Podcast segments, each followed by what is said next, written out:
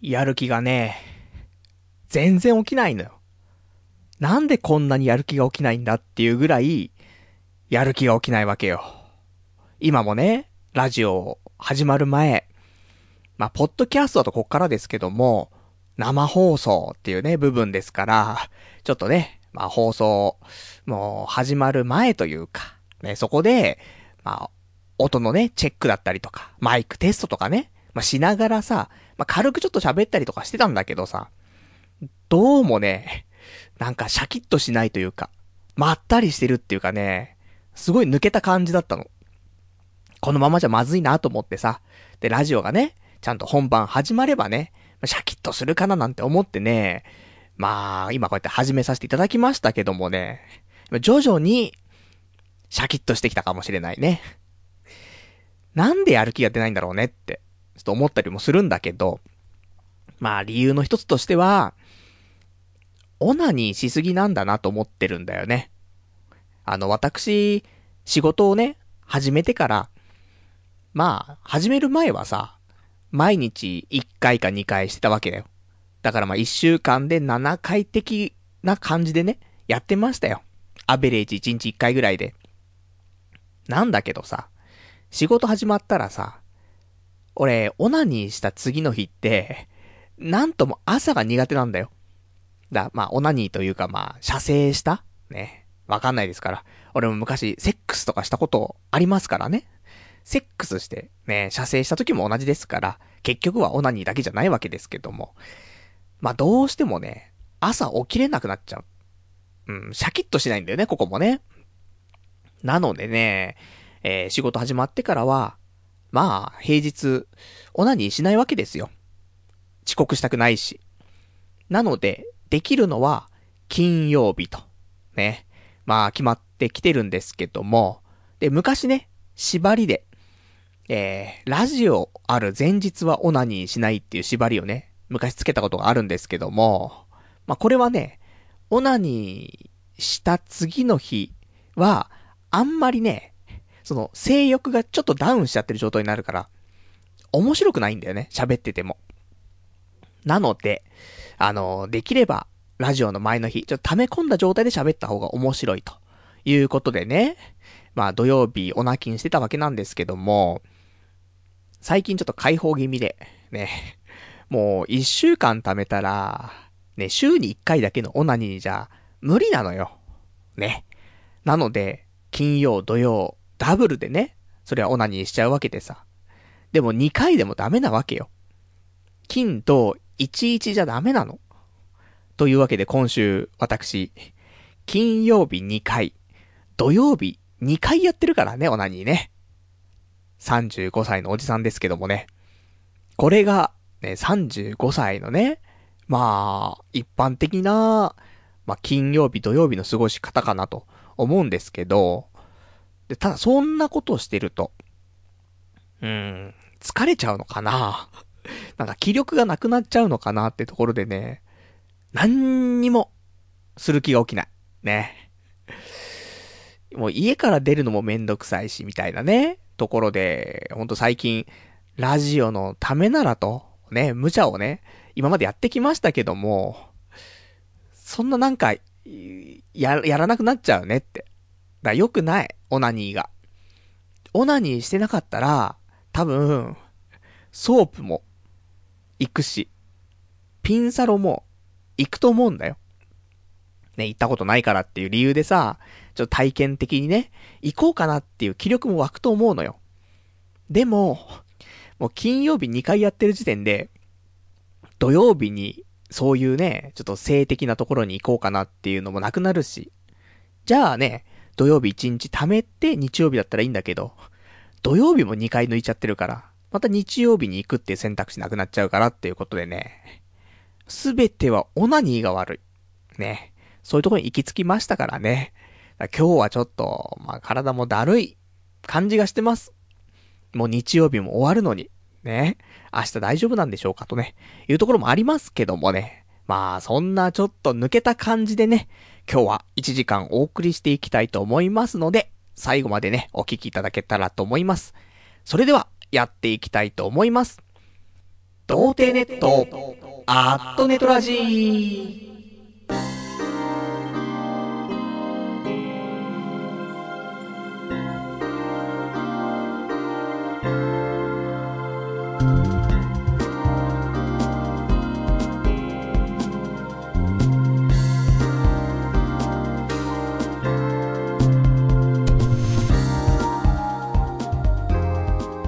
改めまして、童貞ネットアットネトラジ、パーソナリティのパルナイトです。こんばんは、と。いうことで、えー、今日はね、ちょっともしかしたらいつもよりもね、あなんか今日まったりしてんなーっていうね、感じがあるかもしれませんけどもね、たまにはいいでしょうと、いうところで、まあ、とは言っても、やっぱりラジオね、本番始まりましたから、それなりにテンションはね、高めで、ね、やってるかなと思いますんでね、マイクのボリュームも、ね、テストでちょっとペラペラ喋った時よりも、ね、振り切ってますから。ということはね、やっぱりいつも通りのテンション戻ってきたかなというところでね、まあ、今日お送りするわけなんですけどもね、なんともね、集中できない。ね、なぜか。隣の部屋から、ずっと咳、咳が聞こえるんだよ。咳込んでんで誰か、隣の部屋。でね、この建物も、いい建物ですよ。ね、鉄筋コンクリートなんだけど。だけど、隣の部屋の、まあ、喘ぎ声が聞こえるような部屋ですから、咳なんてされた日にはね、すぐ分かっちゃいますし、このラジオやってる時も、そりゃあね、まあ、お互い様ですけどもね、え向こうの部屋にも声聞こえちゃってると。いうところなんでね、これはもう、しょうがないと。ね、持ちつ持たれつやっていかないといけないんですけども。ただ、咳されるとね、気になっちゃうんだよね。だからちょっとね、集中できないんですけどもね。いや、昨日ね、そう、隣の部屋 のちょっと謎が一個解けたんだけども、たまたまね、部屋から出たの。そしたら、隣の部屋に入っていく人がいたわけ。ね。あの、見たことなかったんだけどもさ、なんかまあ、なん、何度かはね、その、一番最初に引っ越してきた時に住んでる人に挨拶したりとかね。まあそんないろいろあったけど、結局俺が住んでから、何人か入れ替わってんのよ。だから、今住んでる人はどんな人か全然知らなかったの。でもここ最近、ちょっとね、土日が賑やかだなっていう感じがしてて。で、その謎がね、解けたんですけども、あの、隣の部屋入っていく人たちがですね、もう人たちなんだよ。ね。あの、普通の一人暮らしとか、二人暮らしとかじゃなくて、えーみんなキャリーバッグを転がしてる4人5人ぐらいのアジアの人なんだよ。多分。日本人じゃないと思うんだよね。わかんないけどね。だ多分なんだけど、これはね、あくまで俺もう名探偵ほにゃらら的なところでなっちゃいますけども、隣の部屋は、なんか旅行客に貸し出ししてる部屋なんじゃないのかなと。結構これ当たってるんじゃないかなと思うんですけど、だから、週末ぐらいしか人の気配がしないっていうのと、キャリーバッグで4、5人が入ってくるっていうの。あと子供の声が聞こえたりとか、する。だって、部屋そんなに広いわけじゃないと思うんだよ。同じ部屋の構造じゃないとしてもだよ。多分もう、うん、もう一部屋二部屋大きいのかもしんないけど、隣の部屋はね。それでも、いや、子供までいてっていうような感じの部屋じゃないと思うんだよね。しかも4、5人いてとかで。そうすると、考えられるのはやっぱ一時的っていうことだったら考えられると思うのよ。なのでね、ちょっと隣の部屋はおそらく、ね、旅行客用に、まあ誰かが借りて、また貸しをしているみたいな感じなんじゃないかなと思ってね。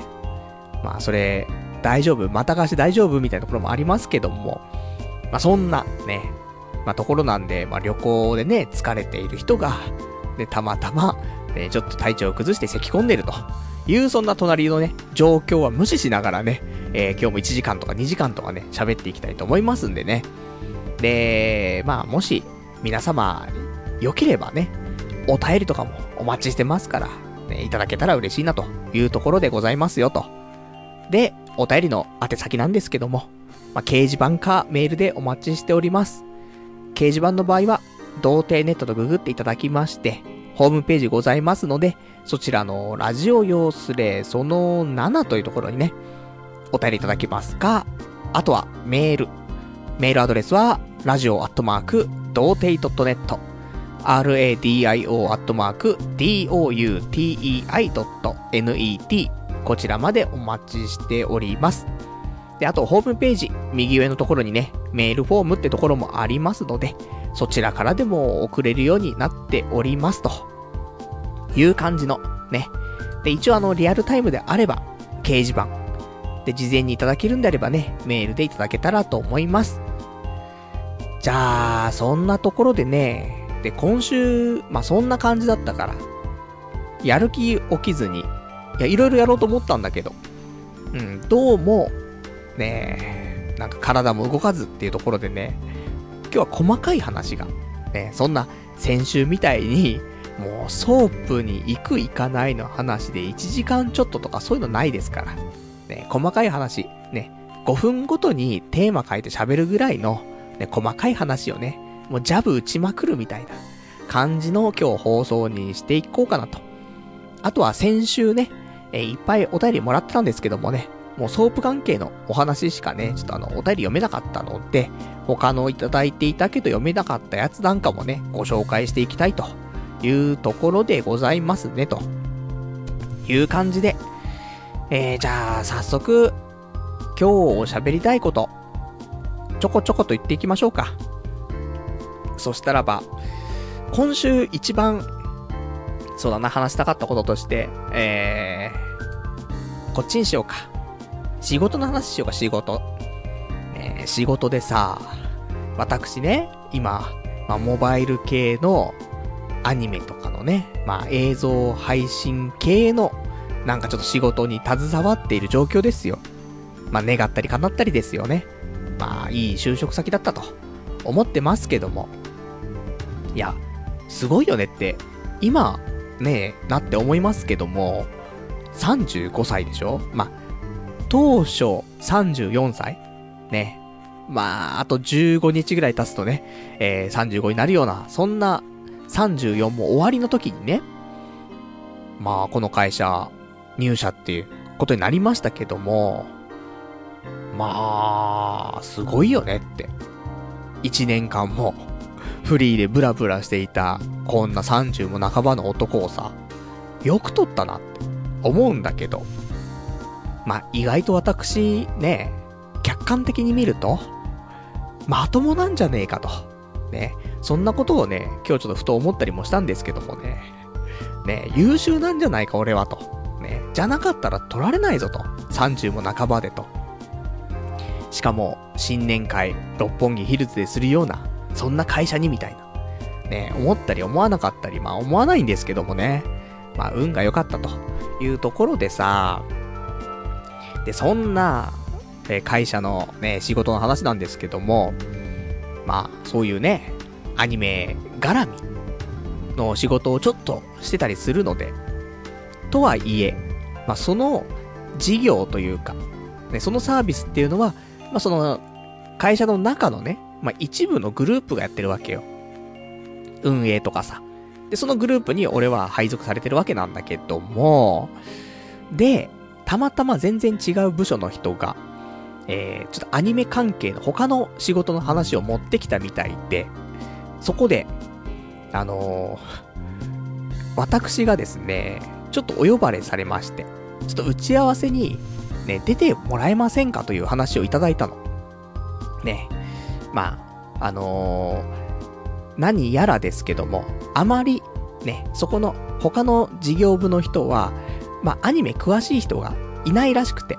でも、話のね、打ち合わせの話はまあ、結局、アニメ関係の話になるのでと。これは困ったと。いうところで私の方にね、その部署の人が来まして、えー、パルナイトーさんと。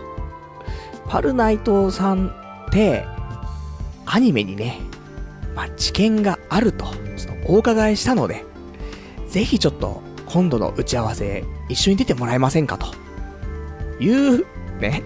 いや、結構リアルに、ね、同じ言葉ですよ。アニメに知見があるとお伺いしたのでって言われたからね。すごい聞かれ方したなと思って。ね。パルさん、アニメ詳しいって聞いたんですけど、今度ちょっと打ち合わせあるんで出てくれませんか？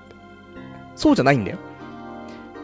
パル内藤さん、アニメに知見があるとお伺いしたので、今度の打ち合わせ一緒に出ていただけませんか？みたいな。すげえなと思って。知見、知見ってっていうね。あの、まあ、知るに見るですか。知見なんですけどもね。ただのアニオタですよ。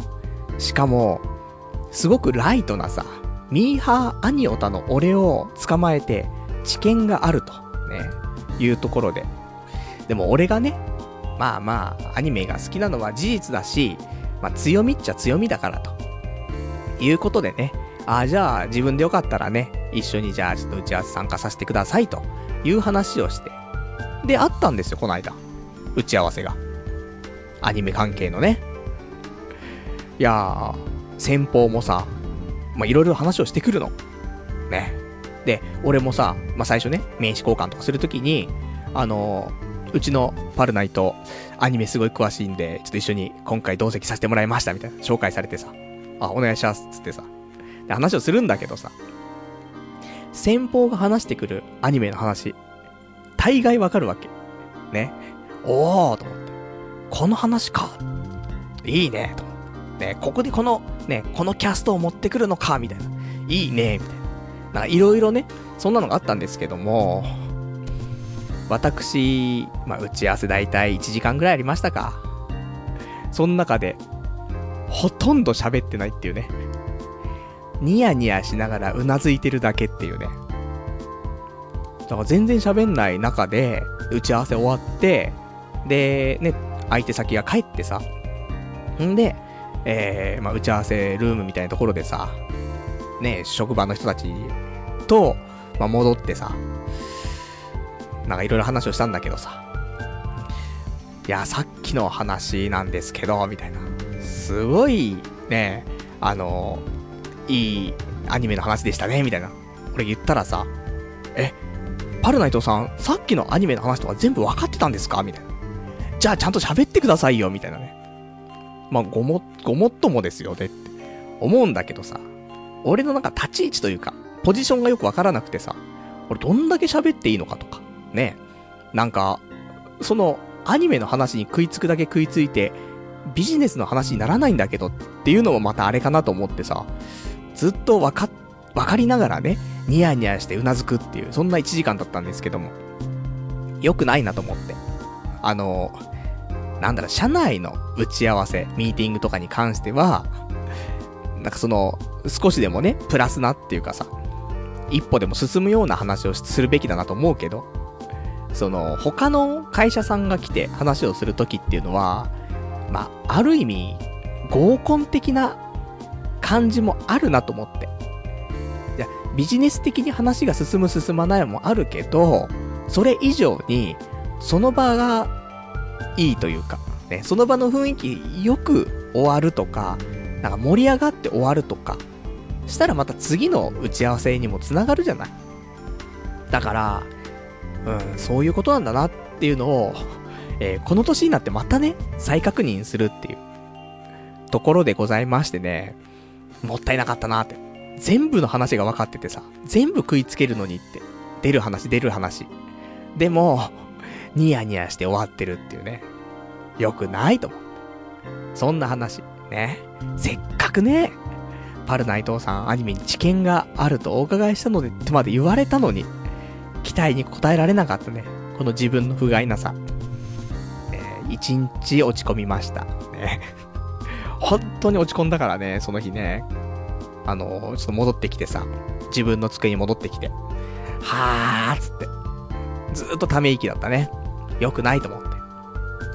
だから、まあね、その時他部署の人と一緒だった打ち合わせだからさ、そんな、なんか、後悔とかっていうのもさ、ね、別にその人たちに直接言えるわけじゃなくてさ、同じ部署だったりとか、隣のね、席の人にさ、いやー、さっきの打ち合わせ何にも喋れなかったわ。ダメだわ、つってね。今日一日落ち込みます、つってね。ずーっとね、なんかドヨーンとしてましたけどもね。まあそんなね、最近の仕事ということで。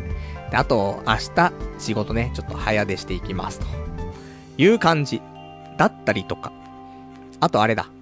あの、仕事の残業なんだけども。私のところのね、えー、職場、えー、残業時間が35時間超えないと、ね、残業代出ないっていうね、そういうシステムなんですけどもね、なんだかんだで今回、48時間ぐらいだったのかな？残業時間。だからまあそこから35引いて、13時間分ぐらいはね、今回残業が出そうだと。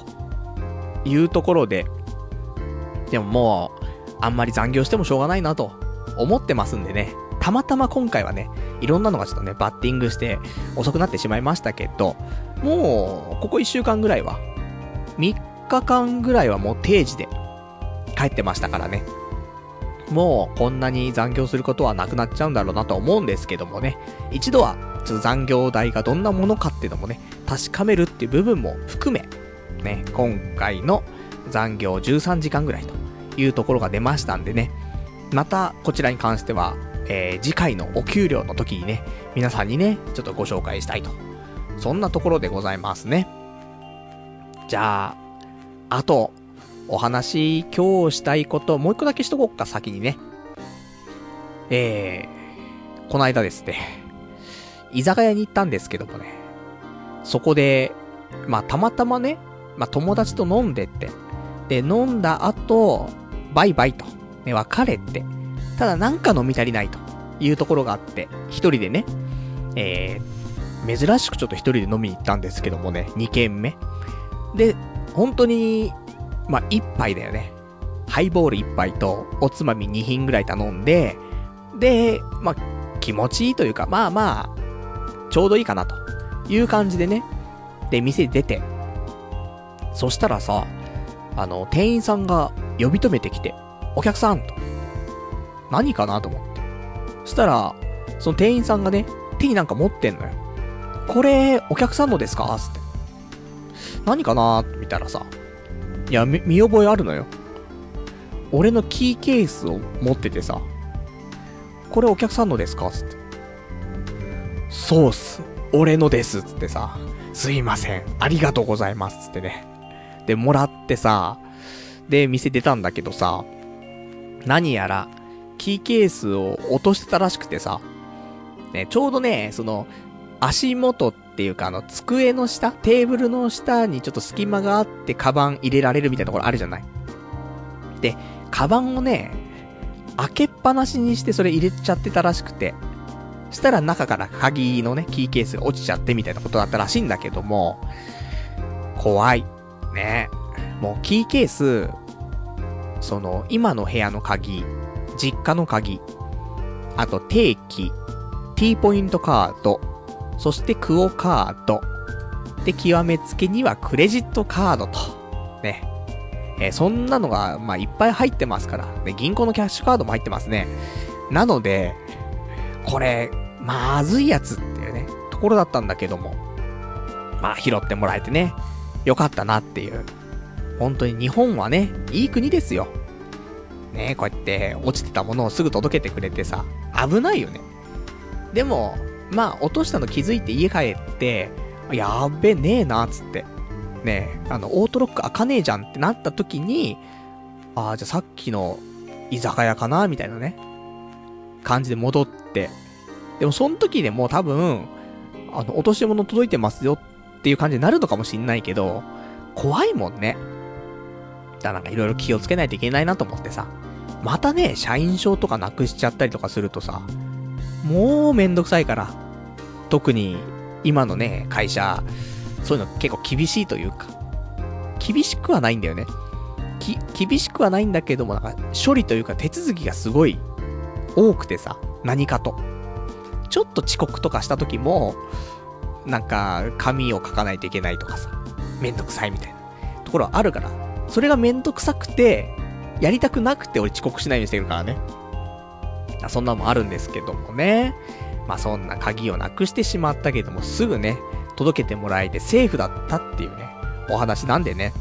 あの、ぜひ、ちょっと皆さんもね、あの、最近そういうことがないと、平和に暮らしてるという人いるかもしれないけどもね、気抜くとこういうこと起きるから、ね、パルさんもこんなんで落としたから、ね、自分もちょっと、ね、最近そういうのなかったけど気をつけようと思ってくれたらね、いいなというところでございますね。じゃあ、ちょっとお便りをね、読んでいこうかな。ね、いっぱいもらってるんだ。だけども、最近ちょっとね、読めてないところもありますんでね、読んでいきたい。なんか、今日は、ゆるいぞ。ねガバガバのゆるゆるだなっていうところなんだけどもね、じゃあ読んでいこう。あ、ちょっともしかしたらね、なんか熱、あるのかなエアコン、ね、今切ったんだけど、エアコンつけてると、すげえ暑くて。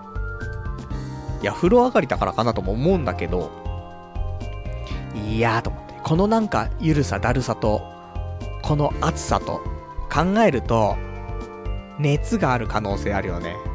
だからこそ、この金、土、日、動けなかったみたいなね、ところあるかもしれないんでね。まあまあ、そんなことはね、まあ、ラジオ本番中には関係ない話なんでね、俺が40度あろうがね、50度あろうが、関係なく、ね、時間は過ぎていきますからね、えー、お便りをね、じゃあ読んでいきたいと思いますよと。じゃあ、お便りラジオネーム、いろはすみかん味さん。こんばんは。荒垣結衣、通称ガッキー、とても可愛いですよね。ですが、果たしてガッキーは女性なのでしょうか？もちろんガッキーはバージンなので、誰も裸を見たことはありません。つまり、ガッキーの下半身に一物がついてないかどうかは誰も知る由がありません。内藤さんは、ガッキーが男性だとしても愛せますか？私はむしろウェルカムですっていうね、お便りいただきました。ありがとうございます。うん。むしろウェルカム。ね。あるかもしれないね。もう、ガッキー、ガッキーの話をしてる35歳ってもうすげえ気持ち悪いなと思うんだけど。いや、ほんとね。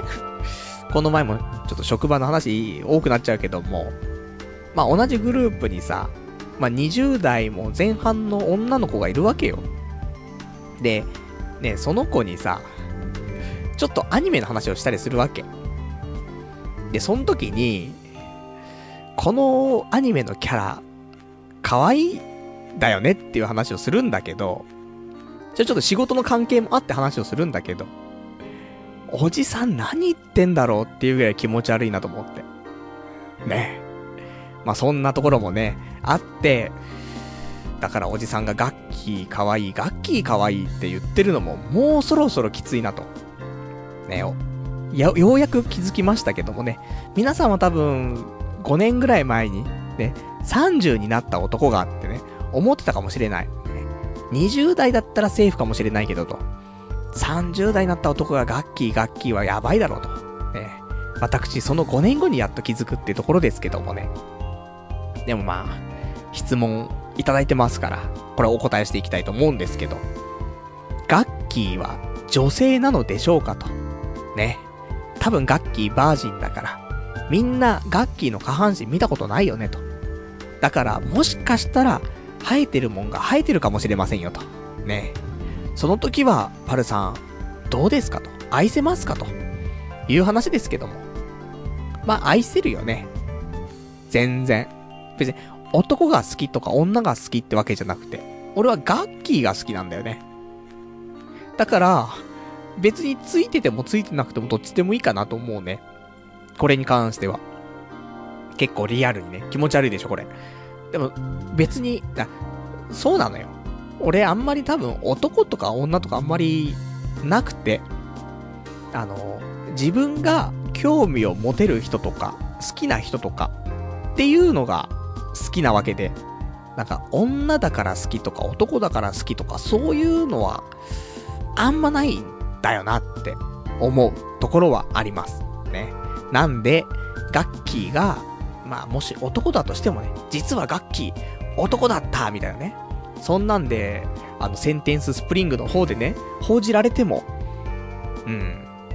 むしろ、ね、逆に良かったと。ね、競争が、競争している奴らが減ったと。ね。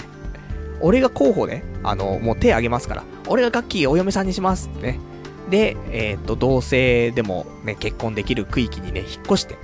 で、それでガッキーと結婚でもいいですからね。たまに言うじゃない？俺。ガッキーとセックス。ね、できなくても。ね。結婚できるんだったらそれでいいみたいな。それでいいんだよ。ね。何言ってんだかよくわかんねえけどもっていうね、ところでございますね。全然答えになっていくかわかんないけどもね。まあ、ガッキーはね、オンリーワンというところ。じゃあ、あとね、他にいただいてるお便り読もうかしら。えー、ラジオネーム、えー、ケーパノーさん。パルさん、お元気ですか？いきなりですが、私、今、オナキン2週間できています。というのも、毎日最低5回以上オナニーをしていた結果、ん？毎日最低5回以上オナニーをしていた結果相当してるね。えー、慢性的な関節痛に悩まされていたのです。髪も薄くなっていたように思います。そこで、オナニーできない環境に無理やり置き、その他の欲求に素直になることでオナキンをしています。これにより、特別髪が増えた等のポジティブな効果は確認できていませんが、関節の痛み、姿勢等、精液の過剰生産による体への悪影響はすっかりなくなりました。やはり、暇にかまけてオナニーばかりしていてはダメですね。そこで質問があります。次の射精はどういった形にするのがいいでしょうか？普通にオナニーしてしまって、えー、しまっては、えー、また、週7以上オナニーをしてしまいそうです。ここは筆下ろしを兼ねて、風俗店に行き、オナニー以上の快感を知れば、オナニーの頻度を抑える効果を期待できるでしょうか？プレミアム天下あたりでお茶を濁すのがいいのでしょうか？オナキン明けの射精のおすすめを教えてください。お願いします。というね、お便りいただきました。ありがとうございます。まあ、そんなオナニーの話ですけどもね、わかるね なんか、これだなってちょっと今思ったところもあるけど、ね、ちょっとまあ、わからないところありますよ。毎日最低5回以上オナニーをしていたとかね。そんなにちょっとわからないんですけどもね。結構異常なんですけどもね。でも、俺もね、この2日間、まあ、金、土でね、まあ、1日に2回してるわけですからね。2日で計4回してるわけですから、まあ、近いものはね、あの、まあ、感じるかなと思うんですけども。オナニーしすぎると、関節痛に悩まされるっていうところ。これ、あるよなっ、ってちょっと思って、っていうのも、俺、この、ま土日、めっちゃくちゃ首痛いんだよ。これ、あるかもしれないなと思って。過剰ななんかその、精子を出して、精子を生成する、この行為。だってさ、精子なんてさ、存在しないものを生み出してるわけじゃん。変な話ね。いや、尿とかは、水分取って、栄養をね、全部なんか絞り出して、残った水分とか、なんか良くないものが溜まって尿になって出るわけじゃん。いわゆる排出するわけじゃない。でも、精子って違うよね。命だよね。命生み出してるんだよね。それをさ、そんなに毎日毎日出してたら、そこを生成するために、体に負荷かかるよね。って今ちょっと思ったわ。だって、ねえ、これ全然違う話かもしれないけど、女性がさ、子供産んだりとかすると、一気に老けるとかっていうところもあるじゃない？そういう話聞くし、実際に、やっぱ、あ、なんか老けたかなとか、まあ、それはね、あの、育児でちょっと大変でとかもあるかもしんないけど、ホルモンバランスの関係とかもあるけどさ。でもそういうのあるじゃん。でも、そりゃ、ね、命を一つ生み出してるんだから、って思うと、納得いくなと思ってたんだけど、射精もそうだよね、と、ちょっと思うよね。だって、命を作り出してるんだ。だ命じゃないよ、まだね。でも、命の源を作り出してるわけじゃん。それをさ、過剰に日々排出してたらさ、そりゃ髪の毛も薄くなるし、ねえ。関節も痛くなるよね。その分、なんか関節痛くなくなるようにね、体を修復したりとか、髪の毛の毛根が死なないように、なんか、そういうの活性化させたりとか、できるような細胞たちがさ、ねえ、もうそっちに回らないで、玉袋の方に回ってるわけじゃん。ダメだよね。オナニー控えよう。ね。そう思うともしかしたら控えられるんじゃないですかねえなんかその、オナニーよりも気持ちいいね、ことを体験してオナニーをね、ちょっと抑えるとか、プレミアム天下とか使って、で、お茶を濁すとかね、そういう話がありましたけども、そうじゃないね。その、オナニーすることでのデメリット。まあ、学会ではまだ発表されてないから、信憑性ないかもしれないけど、でも今の話、ちょっと頷けるところはあるよね。だってオナニーしすぎると、こうやって今日みたいになんかやる気が出ないとかさ、関節が痛いとかさ、そういう症状も出ちゃってるし、そもそもオナニー、ね、やっぱし、命の源を作り出すっていうところで、その命の源を作り出すのに、体に負荷がかかんないわけないじゃんっていうところだよね。控えましょう。ね。俺もちょっと、あの、週1にしたいと。週1とかもう無理なんだよな。超オナニーしたいんだもん。ここ最近、すごく。っていうのもね、そろそろいけそうなんだよ。手を使わないオナニーが。いや、分かったのよ。メカニズムが。その話していい？オナニーの話。ね、ちょっと今日ちょうどしたかったんだけどさ。あのー、今回も、手を、まあ、使ったは使ったんだけど、まあ、しごかないでね、えー、行くことができたんですけども、今まではね、あの、その、射精、ね、まあ、なんていうの、その、手でしごかないで射精をするスタイルっていうのをね、今確立させようとしてますよ、ちゃんと。で、その第一弾として、えー、まあ、オナニーのね、えー、向こう側というところで、無声を超えたね、えー、覚醒っていうのをね、まあ、ちょっと目指してやってましたけども。でも、その時は、やっぱりちょっと、チンコにきっかけを与えてあげるってところで、えー、玉袋と、えー、チンコの間ぐらいのところの皮を、ちょっとクンクンクンクンね、やってあげることで、えー、竿がね、前後にブルンブルンブルンブルンして、ね、まあ、剣道のね、あの、素振りぐらいの感じで、ぴょんぴょんぴょんぴょん行くわけですよ。で、これがきっかけになって、まあ一応射精ができると。いうぐらいにはできた。ただ、まあ片手は使うよねって、そういうちょっと、皮を掴むというかね。っていう行為があったんだけども、で、その後は、えー、祈祷にぎにぎオナニーと、ね、いうところで、まあこれも手を使うんだよ。結局、祈祷を手で包み込んで、祈祷をね、マッサージじゃないけど、にぎにぎにぎにぎしてると、まあ、それがきっかけでいけるというのがあるんですけども、今回ですね、もう一歩、その手を使う、使わないのところに近づいたかなっていうのがあって、今回は、えー、この、一番最初にやった覚醒にちょっと近いんだけど、金玉のところと、竿のその境目ぐらいの皮を、クンクンしないで、クンクンって匂いを嗅ぐわけじゃないよ。ね。クイックイってことよ。クイックイとかするわけじゃなくて、えー、軽く引っ張った状態にする。で、止めておく。これ、なんですよ。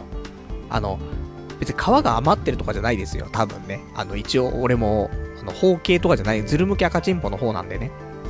なんですけど、でも、やっぱり皮っていうのはある程度あるわけで。で、これを、あの、ちょっと引っ張ってあげるとさ、なんつうのかな。ちょっとま刺激があるという、いうのがあるんだけど、この引っ張った状態にしたままで、いけたわけです。今回のね、実験として。だから、まあ、覚醒がちょっとランクアップしたかなと。ね。クイックイクイクイやらないで、クイッと一回したまま、ね。その状態で十分きっかけになって射精できたというところだった。ということはよ、これ、さらにもう一歩いけるなと思って。で、そのね、考え方がちょっとあったから、挑戦したくて、土曜日もやってしまったところは正直あります。ね。だから、オナニーにちょっと今週は時間をさ、割きすぎたかなっていうところもあるんだけど、どうやってやるかっていうと、この手使わない方法なんだけども、えー、じゃあ、皆さん、今やっていただいてもいいですけども、えー、じゃあズボン脱いで、パンツも脱ぎましょうか。ね。で、脱いで、で、椅子かベッドかなんか腰掛けましょうよ。ね。そういうなんか座る感じのところに腰掛けて、で、この状態で、えー、できたら、その、玉金とかが、なるべく、あの、なんだよ、面積、ちゃんとその、座ってるところにつくような感じにしてもらって、ね、あ、ちょっとなんか気持ち中腰みたいな、あの、座り方なのかもしれないですけども、にしてもらって、玉袋が、まあ、床、床というかね、えー、ちょっと、接するような感じにして座っていただいて、で、そのまま、ね、えっ、ー、と、立ち上がらないで、なんだろう、ちょっと前の方に、えっ、ー、と、ぐいぐいぐいぐいと、体を滑らせてほしいんだよね。すげえ伝わんね。今やってるんだけど、俺は。ね。だからまあ、座ります。じゃあ椅子にしましょう。椅子座ります。で、玉金を、ちょっとその椅子にね、あの、接するような感じで座ってもらって、そのままね、えー、ちょっと前の方にずりずりとね、あのー、すりながら前の方にちょっと行ってください。ね、これを、あの、勃起した状態でやってください。ね、急に勃起とか言われたんだけどっていうね、ちょ、できるかなって思ってるかもしんないけど、ね、もうすぐですから。ね、ガッキーが、ガッキーからちょっとチンポ生えてるのを想像したらもうすぐですから。ね、それを想像しながら、まあ、自分も勃起してもらって。で、それで、ね、ちょっとずるずると前に行ってもらうと、あら不思議。ちょっと勃起してるチンポが、ちょっと皮引っ張られる感じになりませんかと。言ったら別にもうズリズリしようは何でもいいんですけども、まあ、座った状態で、ちょっとその、勃起したチンコの皮が引っ張られる状態にしたいだけなんですよ。だから、まあ今のね、やり方をすればいくと思うんですけど、こうやってやれば、さっき俺がね、その、ちょっと覚醒をね、一歩、えー、まあ、進んだなって思ったような、その、チンコの皮をちょっとだけ引っ張っておくことできっかけになる。っていう状態が作り出せるんだよね。手を使わないで。だこれいけると思って、土曜日頑張ったんですけど、さすがに、前日に2回抜いた状態でそれ、できないねと思って。だから、1週間貯めた状態だったら、多分いけると思ってんだよ。だから、来週、金曜日に、これをやることで、やっとだよね。結構長かったけども。その、手を使わないで射精するっていう行為。しかも別に床を鳴ってわけじゃないじゃん。座ってるんだから、ある意味。ね、うつ伏せとかじゃなくて、ちゃんと、あの、座った状態で、で、ちょっとチンコの皮が引っ張られるぐらいのポジショニングにして、射精だから。もうこれはもう手を使ってないと言っていいでしょ。で、射精ができると。できると思うんだよね。ただ、来週もオナニーとかに夢中になってると、その、例えばなんだけど、本当は今週、ソープ、リベンジしようかなと思ったの。まあ、ただね、あの、本名のラジオとか、あの、収録があったから、うん、なんとも言えんっていうのがあって、今回ソープやめたんだけど、でもソープじゃないにしろね、あの、ピンサロとか、ちょっと行ったことないから、行ってみたいなってのあったの。ね、ソープこないで行けなかったしと。まあ、罪滅ぼしじゃないですけど。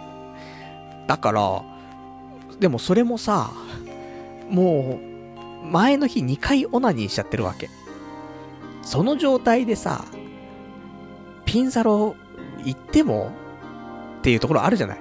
ま、行きたいなっていう気持ちが、そんなに先行しなくて、ま、義務的な感じになっちゃってるじゃない。良くないなと思って。だからこれがね、来週も同じようにオナニーしちゃうと、同じパターンになっちゃいそうで怖いなとはちょっと思うんですけども。でも、早めにね、だ難しいの今、何でも早めにやりたいことがあって。ね。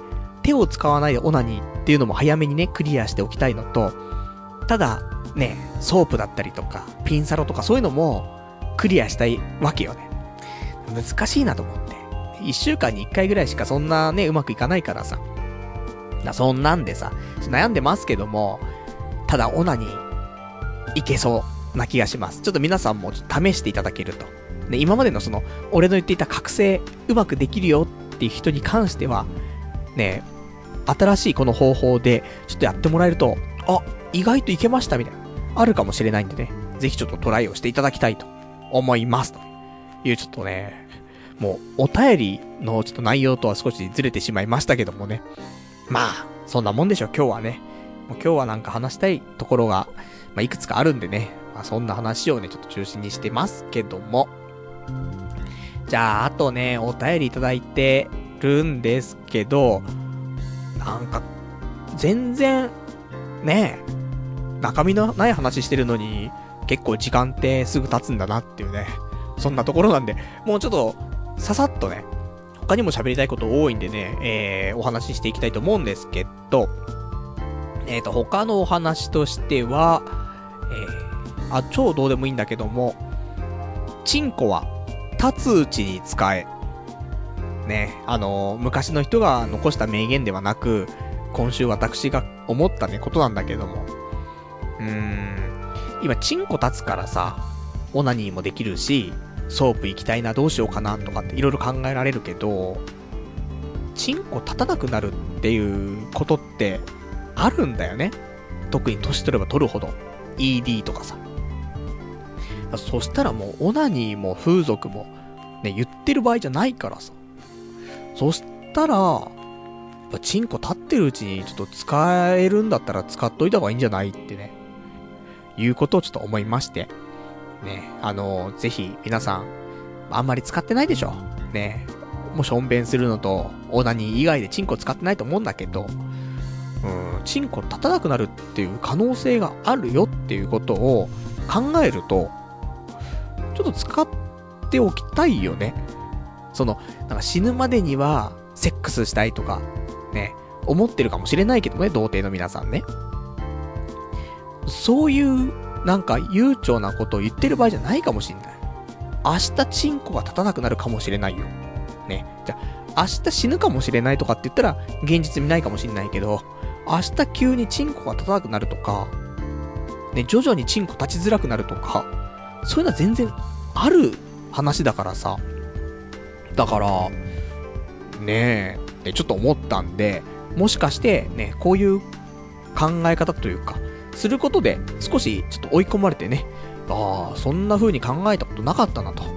来週はね、ソープ行ってみようとか、いう人がもしね、出てきたら、まあいいのか悪いのか分かりませんけどもね、ちょっと一歩前にね、ちょっと間違った方向かもしれませんけどもね、まあ少し進めるんじゃないかなと思うのでね、まあそんなちょっと危機感を持ってみるのも一つかなと思ってね、ちょっとお話ししたかったというところ。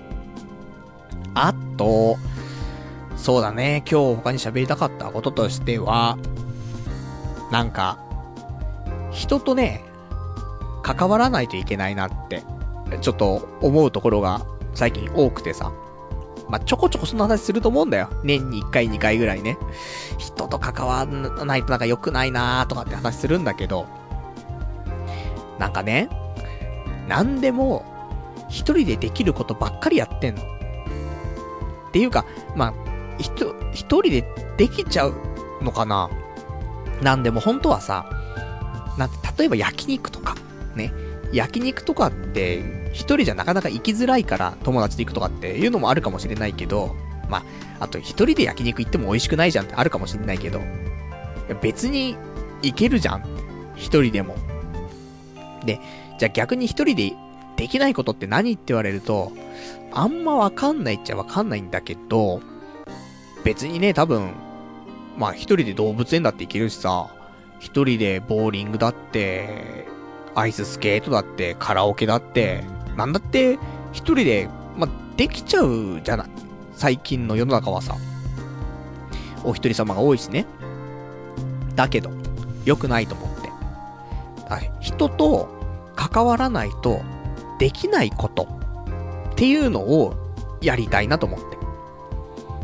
大概一人でね、なんでも、まあ、うーん、できることが多いなと思うんだけど、例えば、二人いないとできないこととかってあると思うんだよ。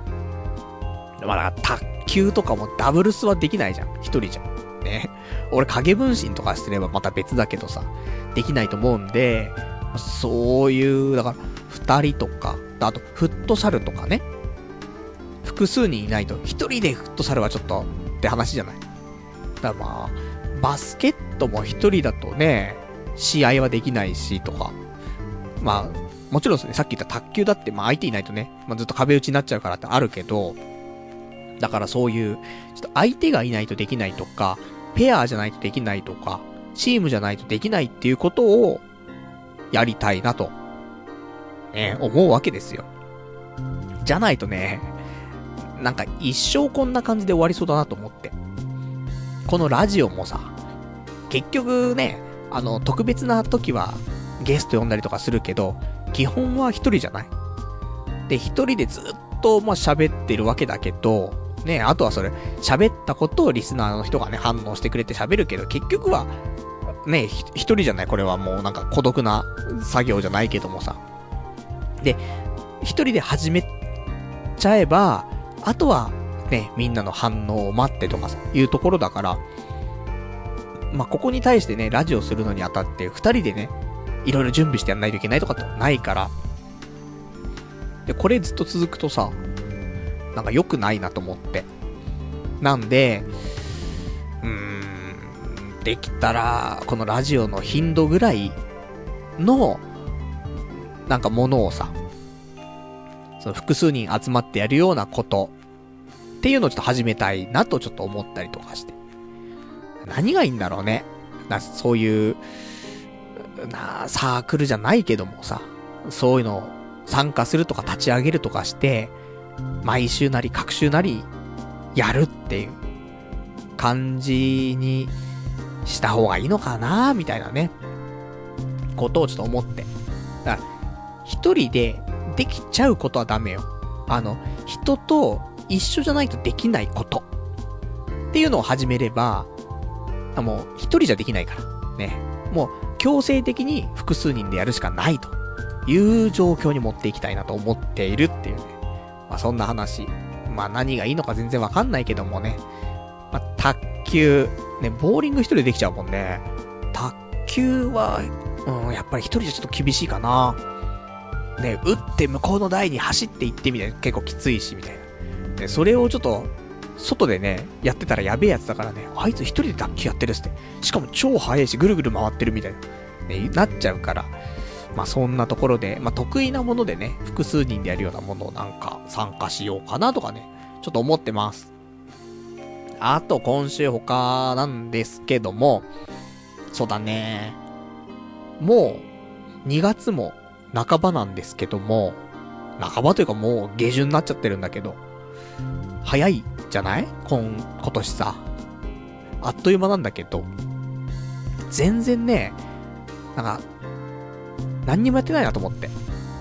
あの、よくね、抱負、抱負とかをね、まあ毎年年の初めに言ってますけど、まあ形にするとかさ、いろんなもの手出したら、それをね、手出しただけにしないで、ちゃんと形にしていくとか、っていうのを最近よく言ってた、言ってましたけども、今年は本当はね、その形にしたものをさらに飛躍させたいなっていうのがあったんだけど、全く飛躍もさせてないし、で、そもそもの、いろんなものに手を出すっていうことすらしてない。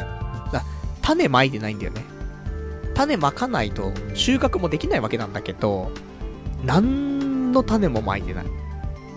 いけないなと思って。なんかいろんなことに手出して、中途半端でもいいんだよ。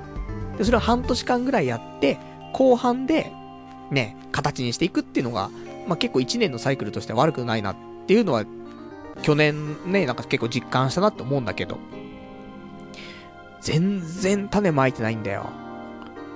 ダメだよね、と思ってさ。だからなんか、ま、種まいたか？一応あの、アンドロイドのアプリを作るとかね。種まいたね。収穫できるほどは実ってないね。なんかずっとね、赤くなるまで待とうかなと思ったけど、ずっと緑っていうね。ところだったから、まあ、いつになっても収穫できない状況になってるんですけども、まあ、あれは一応種まいたか。ね。もしかしたら後半ね、半年後とか完成するかもしれないですけども、だから、なんか、新しいこと、ちょっと手出したいなと、思ってますよ、という感じのところかな。じゃあ、あと、お便りとか読んでいこうかな。ね、今日、多分終始こんな感じかもしれませんね。でもいいです。そんな日もありますと。ね、やっぱオナニーしすぎは良くないんだよ、多分。前の日、オナニーしないっていうルール。やっぱこれは、何年もやってきた中で培った、やっぱし一つの答えなんだよね。それをさ、今回もう破って、しかも、2日連続で毎日2回してるなったら、そりゃあ、その翌日はこんなになっちゃうよねって思う。なんか、抜けちゃってる、正規が抜けちゃってるね、ところありますけども、えー、まあそんな中でもね、お便りを結構いただいてますから読んでいきたいというところですね。えー、ラジオネーム103番さん。ちょっと友人の相談、友人の相談をしたいのですが、えー、友人のスペック、34歳、新聞配達アルバイト、童貞、ネトゲ廃人、えー、年中上下900円のジャージ、実家暮らし、ハゲデブ、臭い。結婚しなくていい、一生ネットゲーしてりゃいいなど、ネガティブ発言。だけならまだしも、人生で一番楽しかった出来事は、中学の時に子猫を空中に放り投げて遊んで殺したこと。他には、私が知り合った友人の話をすると、そいつ体でかいなど聞いてきて、体でかくないから勝てそうやな、みたいなドキュン発言。はっきり言って私も引いています。お前面白い思って言ってるかもしれないけど、全然面白くないぞ、と私が言っても全く聞きません。会話したら毎回そういう話です。私はどうすればいいのでしょうか友人関係を切るしかないのでしょうかというお便りいただきました。ありがとうございます。これ、でも、その友人、え、34歳、新聞配達アルバイト。まあ、働いてるだけいいかなとは思うけどね。で、童貞。まあ、童貞もいるでしょ。で、ネトゲ廃人。まあ、働いてそれ以外の時間ネトゲだったらまあまあ、ね。で、年中上下900円のジャージ。まあ、友達、まあ、あんまり外に出かけないんだったらね、仕方ないっちゃ仕方ないよね。友達ん家行ったり来たりぐらいだったら。でも、どっかや、まあ、飲みにも行かないんだろうな。ね、他に遊びに行ったりもしないんだろうからその格好なんだろうけどもね。まあ、必要が出てきたらね、なんかユニクロとか買うでしょと。で、実家暮らし。まあまあ、フルに、ね、その、お金を使わずにネットゲに集中するっていうためには、まあ実家暮らし、ね、効率いいでしょと。で、ハゲ。ハゲ仕方ないでしょ。ね。ハゲは、辛いんだから。ね。あと、オナニーのしすぎかもしれませんね、オナニー。ね。ハゲは。で、デブ。デブはダメだよ。不節制だからね。俺も腹出てるけど、あと臭いと。ね。俺も、親父に言われましたけども。で、まだデブ臭いはまあまあ多少ね、やった方がいいけども。で、スペック的にはよ。まあ普通だよ。働いてるだけ。ね。って思い込みましょうよ。ね。まあ、できればもっともっとね、あの、いいスペックにはできるところだと思うんだけど、まあ、働いてるっていうのはね、アルバイトでも俺は評価したいと、ね、思ってますから、ね、いいと思う。ただ、ね、えー、今まで人生で一番楽しかった出来事はという話をしたときに、中学の時に子猫を空中に放り投げて遊んで殺したこととね、答えるところとか、ねえ、その、知り合った友人の話をすると、そいつ、体、体でかいって聞いてきて、ね、でかくなかったら、そいつ、勝てそうやな、みたいな発言をするっていうね、ところ。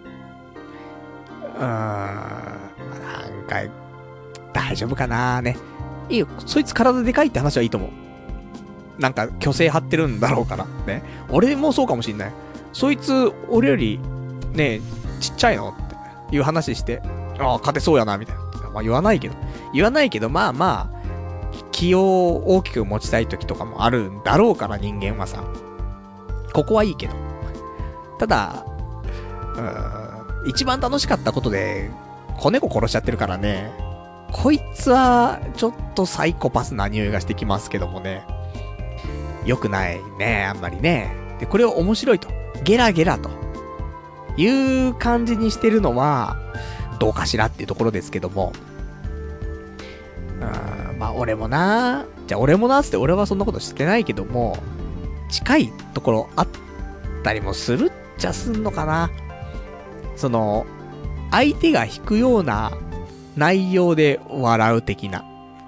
例えば、例えば、あんまり言わない方がいいような話だから言わないけどもさ、ねえ、いや、それ、あんまもう笑いねえからみたいなところもたまにあるよ。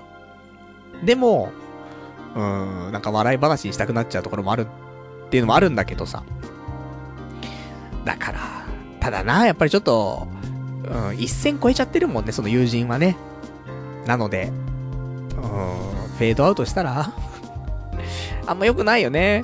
あの、まあ、これが働いてないってなったらね、あの、もう、今すぐフェードアウト。ね、携帯から番号切ってもいいと思うんですけども。まあまあ、一応社会には出て、ね、まあ俺が言えた立場じゃないですけども、ね、社会の一員として頑張っていらっしゃるわけですからね。だから、そういうところで変な、なんか、ダメっていう感じでもないですけどね。ただ、友人として、じゃあこういう友人欲しいのとか、一緒にいたいのって言うと、うん、どうかしらとちょっと思ってしまうところあるからね。まあ、少しずつ、なんだろう、遊ぶ頻度とかを、えー、感覚開けていって、で、徐々にフェードアウトでいいんじゃないですか。で、年に1回ぐらい会えばいいんじゃないですか。ねえ。いいんじゃない？年に。だってネトゲやってんだからずっと、相手は。ネトゲ忙しいんだろうなと思って声かけなかったんだっていうところで後臭いしって。ね、いうところにしとけば、で、年に1回ぐらい、ちょっと、酒でも飲もうやと。で、飲んで最近の近況聞いて、で、えー、ここ最近でなんか楽しかったことってなんかあるって聞いたら、また猫殺しの話をされたら、変わってねえなーつって。変わってなかったから、また来年つってね。で、えー、毎年確認するっていう作業。で、これが、いや、実はさ、寝時やってたらさ、ちょっとなんか、人と会うことになってさ、つって。で、オフ会があって、会ったら、そこで彼女できちゃってさ、来年結婚するんだ、みたいな。話されたら、あ、俺もまだ結婚してないのに、みたいな。ね、いうところになるかもしれないけども。わかんないから、人間本当に、ね、もう半年一年で急になんか変わったりすることもあるしさ。たまたま本当に、もう、生きてて面白いことがないと。ね、いうところでも、仕方なくこの子猫事件を上げるしかなくなってると。今までずっと生きてきたけど、全然そういうなんか、インパクトのある出来事がなさすぎて、ね、唯一あったのがこの悲しい事件だったと。いうことだったらもう仕方ないじゃん。ね。だって、学食でうどん頼んだ時に大盛り券使ってないのに、大盛り券ね、使ってないのに大盛りにしてくれたおばちゃん、ね、その対応がすごい嬉しかった。そんな話が一生生きてきて一番良かった話だったりとかしたら、また悲しい話だからさ。そうすると、もう猫の発言しかなくなっちゃうよ。ね。いうような人生だったかもしれないからね。でもそれもわかんないですから。ね。ネトゲで出会って、で、出会い中でと。ね。あるかもしれないから。まあ、一年に一回でね、近況を聞いて、で、それによって、ね、また頻繁に遊ぶか、ね、年に1回の関係にするかと。ね、そんなところでいいんじゃないかなと思います。ね、あまり、あの、現状の友達ね、友人に関しては、そこまで積極的に、ね、会わなくてもいいんじゃないかなと、私はちょっと思いますね、というところだね。じゃあ、そんなところで、あとは、えー、お便り読もうかねラジオネーム、ラジオネーム、ケロンさん。パルナイトさん、こんばんは。いつも楽しく拝聴しております。結構炎上中みたいですが、クスクス笑えるネタもあり、先週の放送は面白かったですよ。内藤さんらしさが出て、僕は好きでした。でも、今回の最大の目的はパイ釣りではなく、あくまでソープに行くことなんだから、えー、完遂しなきゃダメですよ。えー、諦めないでと。ね、ソープはわからないですが、池袋のヘルスなら何件か知ってますので、需要があれば教えますよというね、お便りいただきました。ありがとうございます。まあ、そんな、ね、えー、先週私、ずっとソープの話していましたからね。まあ、そこのご感想とかも結構いただいてますんで、えー、他のお便りも後でちょっと読んでいきたいと思うんですけども、まあ、意外と、まあ、炎上もしつつだけども、笑えるところもあってよかったですよ、という、ね、ことで、私もね、聞き直したんですよ。自分がどんな話してたかなと思って、ソープの話をずっと。いや、意外と面白いじゃんとかって思ったりするんですけど、ね、俺が面白いって思うのがね、みんなが面白いって思うかどうかっていうのはまた別の話だからあるんだけども、まあ、嫌いじゃなかったかなと。ね。いい回。ね。あれがちゃんと、えー、ソープにちゃんとあれで行ってたっていうんだったら、さらに良かったなと思うけども。まあまあそこはね、あの、俺のせいでもないし、ね、誰のせいでもないなと。まあ神様のいたずらだなと思ってますから。まあそんなところでね、まあ近いうちにソープは行きたいと思うんですけど、あのー、3月とか4月になっちゃうと、花粉がすごくなっちゃって、俺花粉症すごいからさ、ずーっと鼻水出っ放しになっちゃうのよ。で、もティッシュティッシュでさ、もう箱でティッシュ持って歩くぐらいになっちゃうから、その前に、ソープなり、まあデリヘルなりわかんないですけども、何かしらは行きたいなと思ってるの。なんで、来週？来週かしら？あるのかな？みたいな。また期待持たしちゃってね、何もないとね、申し訳ないなと思っちゃうんですけど、たまたまさ、あのー、俺、ちょっと目をつけていたというか、ね、そんな人がいるんだけど、えー、これが、前のね、えー、一力茶屋の、まグループの、えー、ワールドグループの中のクラブワールドっていうね、ソープがあるんだけども、そこの女の子一人、いいなと思っていた子がいるんだけど、この子がさ、えー、昨日の土曜日の、えー、昼間に出勤だったの。17時ぐらいまでかな。たださ、時間合わなくて。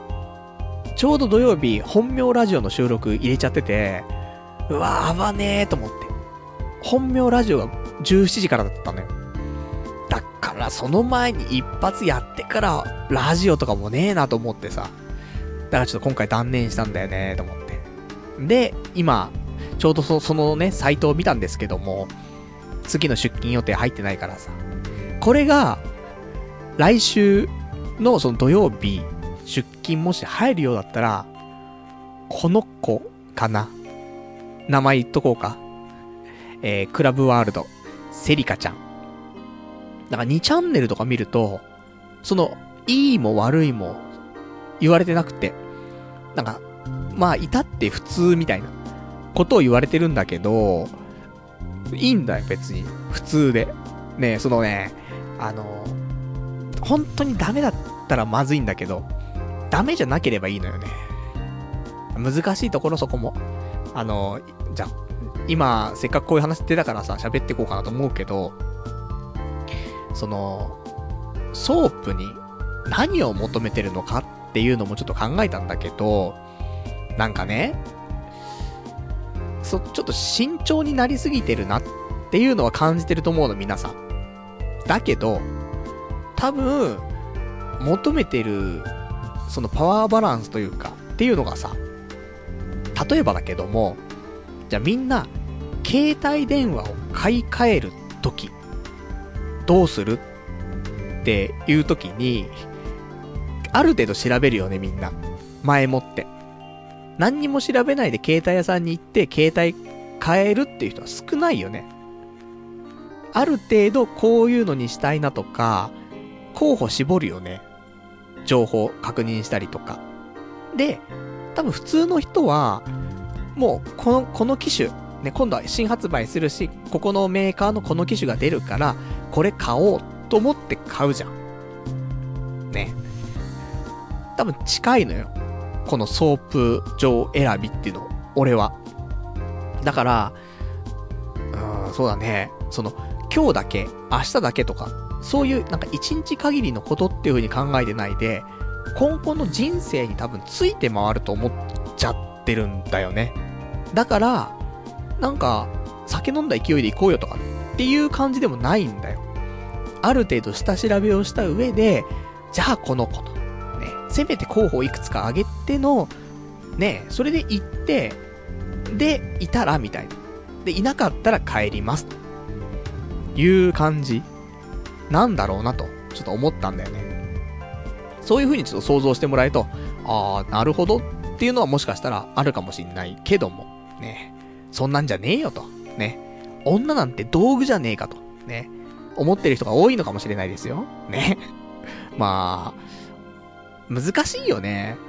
俺たちみたいなクソ身長派は、良くない表現だけども、女の子は、なんか、人形というか、道具というか、物というか、そんな風に雑に考えた方が、いいのかなって、オナホだと思った方が、いいんじゃないかなってちょっと思う。なんか、すごくね、考えすぎちゃう。なんか、やっぱ人じゃない？相手が。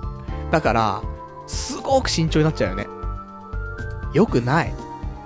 ね、いいところなんだと思うんだけど、俺たちみたいなやつのいいところはそういうところなのかもしれないけど、うん、そうじゃなくて、もっとなんか気楽に気楽に、その日限りの、みたいな、ね、ちょっと TENGA買って帰ろうかぐらいの勢いで、ソープ行こうかっていう感じにした方が、いいのかもしんないね。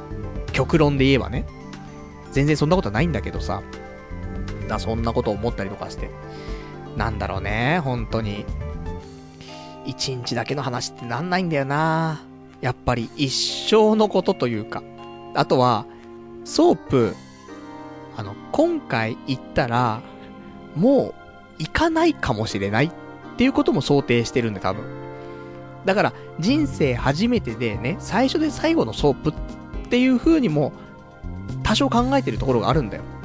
もしかしたらね、2回3回行くことになるかもしんないけども、今の時点では、1回で終わっちゃうかもと思ってるから、だから、ねえ、これからも、もう1回しかないこと、だと考えればよ。一生に1回。いや、慎重になるでしょ。ねえ、普通。っていうのもあります。だから重たいんだよね。いちいち重たい。だからそういう風に考えて、なかなか踏み出せない人もいるよと。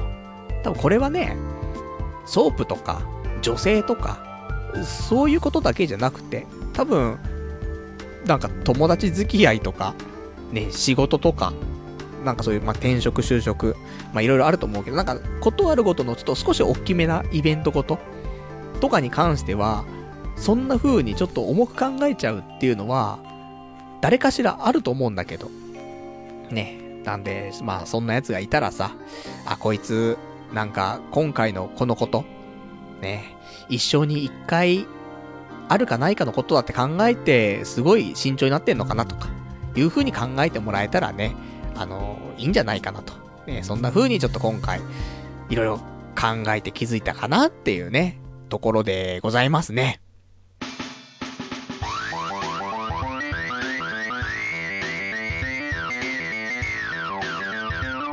童貞ネットアットネトラジ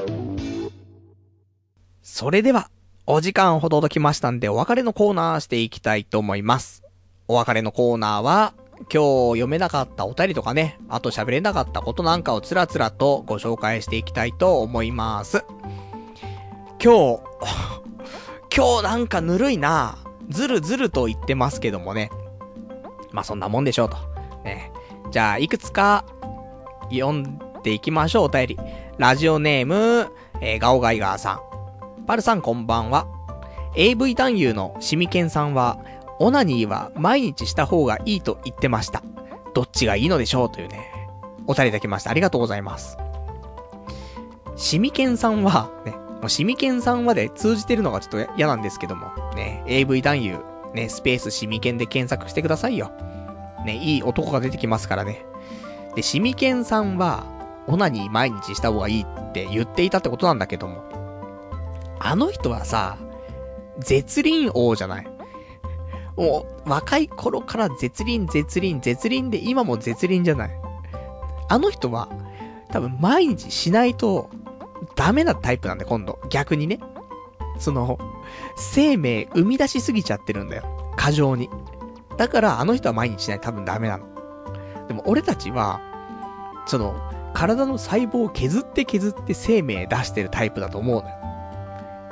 でも、いろんな欲求があって、ねえ、ほん、もう作り出して、無理して作り出してるのに出したくなっちゃってるんだよ。だから、俺たちは我慢した方がいいの。あと、ハゲてるやつは。ね。シミケンさんふさふさだからさ。だそこが一つの判断材料かもね。ハゲはオナキンしろ。ね。ふさふさはハゲるまでオナニーしろ。これでいいんじゃないですか。だから、ちょっと髪の毛気に気になり始めてる人は、オナニー控えよう。ね。もう、週7とか、週14とかの人はね、半分ぐらいにしていくとね、いいと思いますよっていうところで、まあ人それぞれでね、あの、誰も彼もがって話じゃないと思いますけどもね、まあ自分はどっちのね、スタイルの方がいいのかなっていうのを見極めてオナニーライフ、ね、送っていただきたいと思いますね。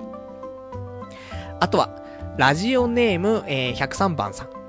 先ほどの友人との付き合い方のね、えー、お題いただいた方ですけども、えー、保育園からの腐れ縁なんです。あとは人殺ししても捕まらない。えー、ブラシで磨けば大丈夫とか言ってますね。お答えありがとうございますっていうね、お答えいただきました。ありがとうございます。まあ、腐れ縁。だから、まあでもこれでね、保育園からその34になるまで、なんだかんだで、縁があってずっと一緒で、まあ、友達でやれていたんであれば、いいかもしれないけどね。ただ、なんか、相手がね、一線超えそうななんかやばいことをしそうになるのは、したら止めてあげるのが、なんて腐れ縁の、ねえ、まあ、宿命じゃないですけども、ことなのかななんていうのもあるから、別に、な、こいつやべえなとか、思ってても、それでも別に一緒に遊べるんだったら、まあいいんじゃないのとは思うけど。な、それがさ、そんなに腐れ縁じゃなくて、で、今まですげえ嫌だな嫌だなと思って、でもなんだかんだで一緒にいたんだったらね、もうフェードアウトしてもいいかもしんないけど、まあ普通に友達でさ、で、時にそういう発言をするのが、おー、ちょっとやべえやつだなっていうのがあるんだったらさ、まあ、今まで通りのスタンスで、で、あの、このね、友人が働く、働かなくなっちゃったりとか、いや、これも社会的にちょっとダメですわってなったらまたあれだけど、まあ、社会に出てるしね。っていうところを考えれば、まあ、いいんじゃないのって思うからさ。まあ今まで通り接して、で、あとは、なんか道をね、踏み外しそうになったら、多分、真剣に多分話をすれば、それは通じると思うんだよね。わかんないけど、通じないかもしんないけども、いや、本当にここ一線超えちゃうと本当にお前ダメだぞと。ね。俺今までそういうことを言ったことないけど、本当の本当にここを超えたら本当にダメだからなって。いうことで、そこを、あの、まあ、活かせないというか、踏みとどまらせるというか、そういうことを、まあ、いつか出てくるかもしれないですけども、その時に、なんか、そんな話をしてあげればいいんじゃないかなと思うから、まあ、今まで通り接してもいいんじゃないのと。あとは、ね、あ、ちょっと中二病なところもあるでしょ。34歳になって中二病ってのもあれですけども。いや、なんか、小説とか読んじゃうとさ、サスペンスとかさ、ミステリーの小説読んじゃうとさ、いろんな殺人事件とかもあったりするじゃん。で、いろんな本読んで、いや、全部その、ね、殺人事件の、なんか、ここバレちゃったけど、これバレないようにしてみたいな。で、あとこっちのアイデアも混ぜて、こんなことしたら捕まんなくねみたいな。いうのを考えるっていうのはあると思うんだよ。それを、実際にこれやったら俺捕まんないぜって言っちゃうみたいな。ところがあるのかもしれないし。ねだってそれこそ、あの、あんまりそういうの得意じゃない人またあれかもしれないけど。ねトイレ流したら、流しちゃえばいいじゃんってのがあるじゃない？な、なんだかんだでいろいろなんかうまくやって、流せるようにしてトイレ流しちゃって。で、ただこれはね、やるとバレますよ。調べられたら。あの、血液っていうかそういう細胞とかね、全部残っちゃうからさ、その水道管とかに全部残っちゃうからバレちゃうんだけども、なんかその辺もね、うまくなんかやったりとかすれば、わかんないし、ね。そんなのをさ、言ってるわけじゃん、多分リアルに。ねいや、やべえやつだなってなると思うけど、冗談じゃなくて、ね、普通に言ってるみたいな感じだったらやばいんだけど、でも多分そんなレベルだと思うんだよ。イメージはね。なんで、まあ、いつものだなって思って、で、実際に、ね、その、ね、なんか猫殺しちゃったのも、ね、それ、ちょっとした、なんか、あんまり良くないね、そのなんか、事件というか、故意にやったわけじゃなくて、なんかアクシデントで、ね、ちょっと殺しちゃったっていうことでずっと胸に刻まれてるだけで、毎回それをね、まあ、自虐的に出してるだけかもしれないし、というところだからさ。まあ逆に今まで通りで、ね、なんかあったら止めてやれと。それが、ね、友情だろうと。いう感じでいいんじゃないですかと。ね。まあ、フェードアウトしろっつったりね、友情だろうとか言ったりとかしてね。まあ、どっちがどっちだって話なんだけども、まあ、そんなところでね、あの、俺はわからない。ね。わからないけども、そんな感じでいいと思いますよ、というところ。ね。じゃあ、あと、お便りいただいてます。ラジオネーム106番さん。この間のアニメのポッドキャスト聞いたんですが、面白かったです。一度パルさんのアニメのラジオえー、ラジオ配信を本格的に立ち上げてみたらどうでしょう結構リスナーがつくと思いますよ、というお便りいただきました。ありがとうございます。アニメのポッドキャスト、意外とみんな聞いてくれたらしくて、えー、ちょこちょこお便りいただいてるんですけども、まあ、ひょ、まあ、い、俺がね、ちょっとまずかったんじゃないのとか、ね、ゲストに来てくれたね、友人も、いや、今回はちょっとまずかったかな、みたいな。話をしていたんだっていうことを言ってるから、その上で、みんながね、いや、アニメレビュー良かったですよって言ってくれてるのかもしれないけども、そんな否定的な意見もなく、ね、いうのがありまして。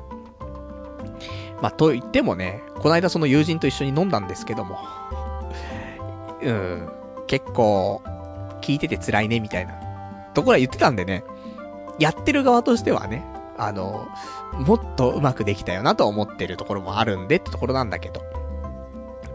そうだね、ちょっと、今年、何か新しいポッドキャスト立ち上げようかなとも思ってるし、ね。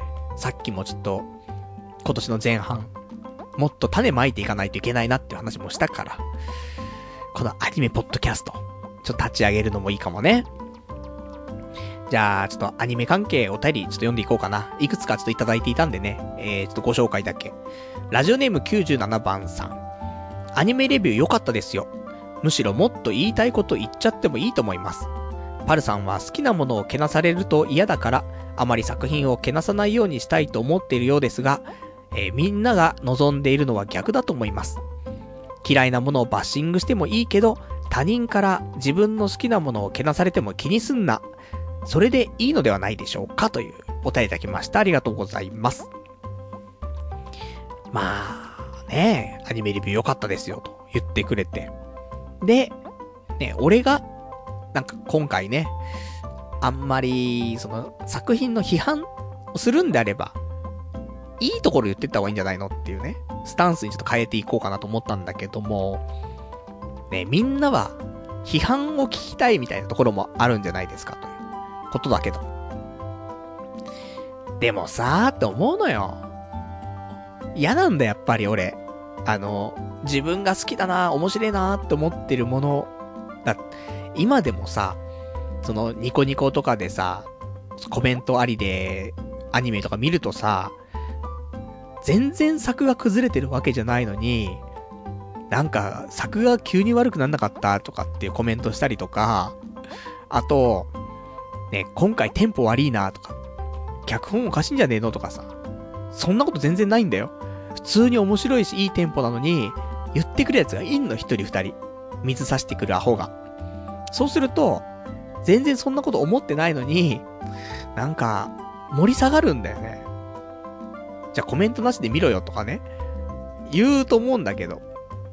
でも結局は、そういう声が入ってきちゃうと、ただ純粋に楽しんでいたものが、ちょっと、その純粋じゃなくなっちゃうところがあるんだよなと思うから、できれば、うん、あんまり面白くなかったものに関してはもう触れないで、面白かったやつの話だけをしてった方が、なんかみんな幸せなんじゃないかなっていうのはあったの。で、俺もあんまり人に言われたくないし、ね。だって、俺今回、このスバ、ね、この素晴らしい世界に祝福をっていうアニメがすごい今季楽しくて、最初からずっと面白いって言ってるんだけど。でも、やっぱね、すげえ面白いな面白いなと思って見てる中で、じゃあ例えばね、リスナーの方からお便りもらって、パルさん、このスバ面白いって言ってますけど、あれ、すごいキャラデザ微妙じゃないですか？みたいな。ね自分は全く受け付けないし、人にも勧められません、みたいな。あんなクソキャラデザ、カスじゃないですか？とか言われたら、そうだよなーって。ねえ、すげえ面白いアニメなんだけどなーって。やっぱ、キャラデザが、ちょっと、あれだし、おっぱいも少し垂れてるしなーとかって、思っちゃうじゃん。いや、パルさん、俺、そんなおっぱい垂れてるとか言ってませんけど、一言もって言うかもしんないけど、ね、潜在的に俺が思ってたことを掘り起こしちゃうかもしれないじゃん。ね。なんかちょっとあのアニメね、おっぱい垂れてるんだけど、でもいいんだよ。ね。もうそれも含めて面白いんだけど。だからさ、ね、できれば、その方が、楽しいじゃん楽しいし、俺も、なんか、人傷つけちゃったかなとかっていうことを考えないで喋れるかなとも思うんだけど。ただ、言いたいことも言えないこんな世の中じゃっていうね、反町先生の話もありますから、うん、ちょっとうまいバランスでね、やっていきたいなと思いますけども、ちょっと試行錯誤しながら、ね、今後もアニメ界やっていきたいなと思っておりますと。あと、アニメ、ラジオネームカスカさん。アニメレビュー、まだ半分しか聞けてませんが、楽しめてますよ。えー、古き、のぞみさんが気になるなら、ニャーメンは必見です。ニャーメンラジオで古木さんが出ている回も面白いですよ。個人的に熱い声優は、上田、これ、レナさんでいいのかい？ね、上様でしょ？と、えー、千、千本木彩香さんです。えー、俺わかんないね、もうね。えー、上田さんは、えー、花山田のなる、えー、手サブの園田一族、プリパラのあじみ、35小隊の鳳、ディメンション W のミラと、いろんなキャラを演じるので、毎回驚かされて楽しめてます。ラジオはポンコツぶりがわかる、ハナヤマタラジオとディメンション W ラジオがおすすめです。千本木彩花さんは、伝説のギャグアニメ帰宅部活動記録でデビューしたいわゆる帰宅部声優です。この子は初期からの演技の上達っぷりがすごいですね。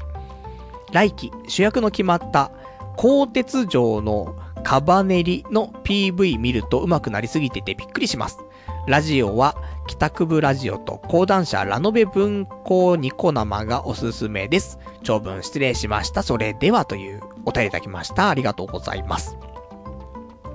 アニメ需要、意外と最近出てきましたかね。えー、前はアニメの話しても、やめろやと。ね。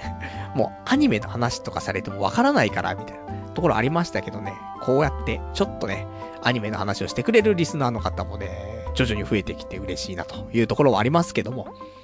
まあ、分けた方がいいかもね。こうやってちょっと、やっぱアニメ談義なっちゃうと、全くわかんない人はわかんないからさ。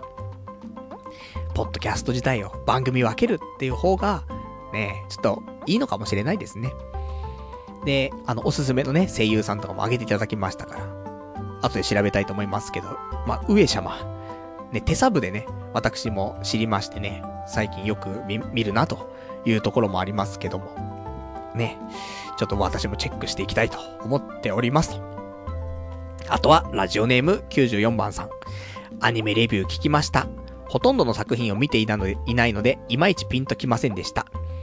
熱量と、えー、文字数というポッドキャストで、芸人のサンキュー達夫さんが同じようなアニメレビューをしています。パルさんと比べて熱いという印象でした。パルさんのレビューは好き嫌いの話でレビューではないですね。ぜひ、熱量と文字数を聞いて、パルさんの感想をラジオで話してくださいというお便りいただきました。ありがとうございます。これ、まだ俺聞いてないんだよね。あのー、ね、これ事前にいただいていたんでね、あ、これ、ポッドキャスト聞かなきゃと。ね、あの、存在は知ってたんだよ。ね、サンキュー達夫さんがやってるやつでさ。だけど、聞いてなくて、聞いた上でお話ししたいなと思ったんですけどもね、ちょっと聞いてなかったですね。まあ、俺のレビューは、ほんと好き嫌いとか、いうお話だからね。なんかこの、ね、主人公がどうこうで、ああいう背景があってとか、そういう話とかしないからね。しても、まあ、制作会社がここで、みたいな。おすすめ、みたいな。ね。そんなレベルだからね。まあ、にわかの俺はそんなもんですよっていうね、ところですけどもね、ちょっと一回聞いてね、その感想はいつかちょっとお話ししたいなと思います。あとは、ラジオネーム、えー、アニメの話ばっかりになっちゃいます。ラジオネーム93番さん。アニメレビュー面白かったけどな。ガチ対談っぽくて。ヘラヘラアニメにこびた発言ばっかのつまん、えー、発言ばっかじゃつまんないし、俺と友人もたまにアニメ語りするけど、例えるなら、SAO はクソ、つまんねえ、主人公が無双するアニメクソだわ、みたいな感じよ。キリトはなんで、えー、沢城の家にリア突してんのえー、やりもくかみたいな話しかしませんよ、というね、お答えいただきました。ありがとうございます。まあ、そうなんだよね。だその、自分と一緒に話してる友人が、一緒にそのアニメがそんなに好きじゃなくて、で、それに、その状態が分かってるんであれば、そこはね、そういう話になると思うの。だこの空間はいいんだけど、わかんないもんね。ラジオさ、いっぱい聞いてくれてるわけじゃない。したら、好きな人もいるからさ。だじゃあ、SAO、あんまり好きじゃない人集まって座談会で、それを公開しないんだったらいいんだけど、公開した先には、SAO が超好きって人は絶対いるんだよ。俺結構、意外と SAO 好きなんだよ。ね？あの、特に SAO2、マザーズ・ロザリオ編。すげえ好き。ね？だったりするわけ。でも、まあまあ、面白くないって人もいるだろうし。とは思うけど、うんあんまり、まあ、本当に好きだと。ちょっとやそっと言われたぐらいじゃ、すごい揺るがないんだけど、でも、やっぱり、ね、あんまり好きなものを否定されても、面白くないじゃん。と思うとさ、で、その場はね、いいかもしれないけど、他の人が聞いた時にってのもあるからね、とは思うんだけど、まあまあ、ちょっとリアル感があったでしょうと、今回ね。っていうところで、まあ次回はどうなるかわかりませんけどもね、また、好評だったから、やるのかな、やらないのかなっていうね。そんなところだね。あと、もう一個だけ、えー、アニメのお便りいただいてるから、ちょっと読んじゃいたいですね。せっかく、ね、ちょっといただいてるんでね。ほんと、最近ずっと読めていなかったんでね、読みたいんですけども。どれかな？どれだかもうわかんなくなっちゃったな。わあ、もらってたのに、あ、もらってる。こっちだね。もう、こんな、ねえ、よくないね。ラジオネーム、築地春樹毛ガニでわっしょいさん。えー、りっちゃんへの返、えー、借金返済おめでとうございます。アニメレビューはぜひ、無修正、無修正版をお願いしたいです。あ、これね、あの、2月の頭にもらってます。すいません。遅くなっちゃって。実は、僕はパルさんのディスりが一番楽しいと感じています。どうかディスることを自重しないでください。ディスったら、そのアニメを好きなアニメファンから反感を買うから自重するって言ってましたが、怖がりすぎですよ。今期のアニメで言ったら、ヤングブラックジャックはリアリティがないとかディスったけど、僕は、え、それで逆に興味が出ました。えー、もし、つまらないアニメは触れない方針になったら、ヤングブラックジャックに僕は出会えなかったかもしれない。アニメをディスることで僕のような新規ファンを獲得する事例もあり得るんです。面白いアニメだけレビューとか普通すぎますよ。パルさんはアニメ視聴に、えー、ただでさえ少ないプライベート時間を割いているんですから、ぜひアニメレビューにぶつけてほしい。僕は今季まだ一番も見ていないアニメも録画続けています。なぜなら、パルさんのアニメレビューを聞いてから、アニメ消化をするか決めるつもりだからです。ディスったり、卑屈になったり、王道を行かないのがこのラジオのいいところだと思います。という、お便りいただきました。ありがとうございます。批判してこっか。ね。意外と批判していいよというね、えー、お声をいただきます。ねまあ、今回は結構またね、批判とかね、えー、お互いにね、ゲスト交えてしてましたからね。まあその辺も含めて、ね、まあ逆に面白く見れるというのもあるらしいのでね。まあ参考にしていただけたらと思うんだけど。まあでも、結局ディスらないディスらない言っても、ディスるのよ。やっぱり、そういう、そういうの、ところなのよ。根本が。ね、クソな人間だからさ。だから、あの、ディスらないようにしてる中でディスった作品。これは本当にクソっていうことっていうのがね、よくわかると思うんでね。多分、どんなスタンスとっても、うん、そんなに、あの、健全な、ね、優等生ラジオにはなりませんから。まあ、その辺もね、あの、ちょっとどうなっていくのかっていうのも楽しみに聞いていただきたいと思いますんでね。まあ、次回以降のアニメレビューはね、またチェックしていただきたいと思いますね、というところ。あと、あとどうしよっか。お便りいっぱいいただいてるなぁ。アニメの話して終わっちゃったなぁ。よくないな。ちょっといくつか読んでいきたい。読んでいっていいですか？ねえ、いきますよ。ラジオネーム107番さん。パルさんこんばんは。僕はオナキン5日目です。最近、気持ち髪の毛がふさふさツヤツヤしてきた気がします。来週まで維持できたら、週末ソープ行くかもしれません。パルさんもオナニーはほどほどの方がいいかもしれませんよ。頑張ってくださいというお便りいただきました。ありがとうございます。オナニーほどほど。ね。そうしよう。本当に。なんかね、皮膚とか、出来物できたりするじゃない。出来物の治りも、オナニーしない方がちょっと早い気すんだよね。